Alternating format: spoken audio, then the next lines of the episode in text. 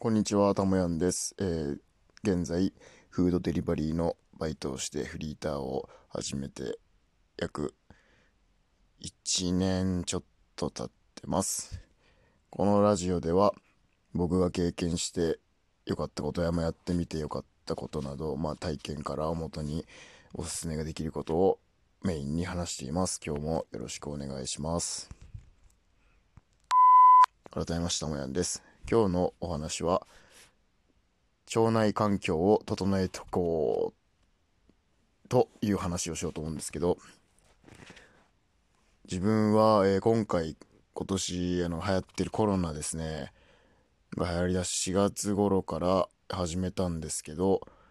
ヨーグルトを毎日食べようということを意識してやって食べてます。で、普通に最初はあの安いやつを買ってたんですけどそれでもやっぱりヨーグルトメーカーで家で作った方が安いなと思ったのであの牛乳を買ってきてヨーグルトちょっと足して僕のやつは9時間ぐらい置いとくとヨーグルトができるというやつなんですけどそれで毎日食べてます。で毎回毎回あの同じ大体1個のヨーグルトをどれぐらいですか2回から3回とか作り回しをしてでその後も次はた違うメーカーのヨーグルト買ってきてって形でヨーグルトどんどん変えてるんですけどその方があのお腹の中のその乳酸菌がいろんなのが入った方がお互いになんかこう要は戦って活性化されるんですかね。そのなんか違う菌を入れる方がいいっていうのをえー実家の母にも聞きましたしなんか誰かからも昔聞いたのでいろんな、えー味がまた飽きてきたりとかあとなんかやっぱり何回も何回も使い回すというか育てていくと結構酸っぱくなってくるんであ結構酸っぱいなーと思ったら次のに変えようって形でやってます。で結構メーカーによってブルガリアとかビフィズスとかいろいろあるじゃないですか。なそれで味が大体なんか若干違ったりとかするんで面白いです。でそのヨーグルトも食べてますしあとはほぼ毎日納豆必ずワンパック食べてます。でやっぱり納豆菌もお腹にねいいのですごいあの乳酸菌とまた相乗効果で合うのかなと思ってますしあとはこれは毎日じゃないんですけどキムチも好きなんでキムチも食べてます。でキムチはあのー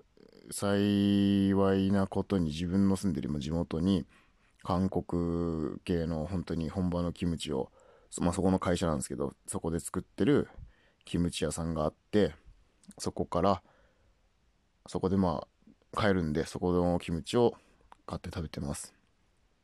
やっぱり市販のあのよく売ってるスーパーとかで売ってるキムチとちょっと味がやっぱり違うので買ってきた最初の頃は結構浅漬かりなんですけどあのー結構火を置いておくとだんだん酸味が増えてきて僕は結構酸っぱい方が好きなんでああいいななんか乳酸菌が増えてるなーっていう気持ちになるんで酸っぱくして食べたりすることが多いですね。で酸っぱすぎる時はもう刻んでチャーハンとか入れたりとかしてもすごい美味しいし、ま、もちろんね白いご飯とかと一緒に食べてもいいしまあ酸っぱくなくてもね全然美味しいんで酒のつまみでちょっとつまむ時とかも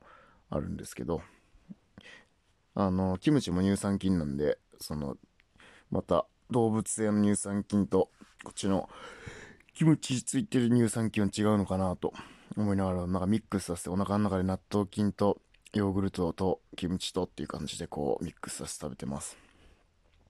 まあそれがあるからいいのか悪いのか分かんないですけどまあ便通は非常にあのーいいです。やっぱり毎朝しっかり出ますし。うん。やっぱ内側から整えていかないと。ね外側からいろいろこうなんか保湿クリームとか顔面に塗ってお風呂上がりはねつけますけどあのそういう乾燥するんで化粧水とか最近はあのクリーム塗りますけどそれも大事ですけどやっぱり内側から整えることが大事かなと思ってやってます。まあそのおかげが分かりませんが今年コロナになってから年齢確認をお酒を買って2回されたりするのでまあ効果はあるのかなと思ってますぜひあの、手軽に始められることからでいいと思うので、何かそういう、ま最近腸活とか言うと思いますけど、そういうなんか、内臓から整えられることもしご興味あれば、ぜひおすすめなんでやってみてください。今日はこの辺で失礼します。ではまた。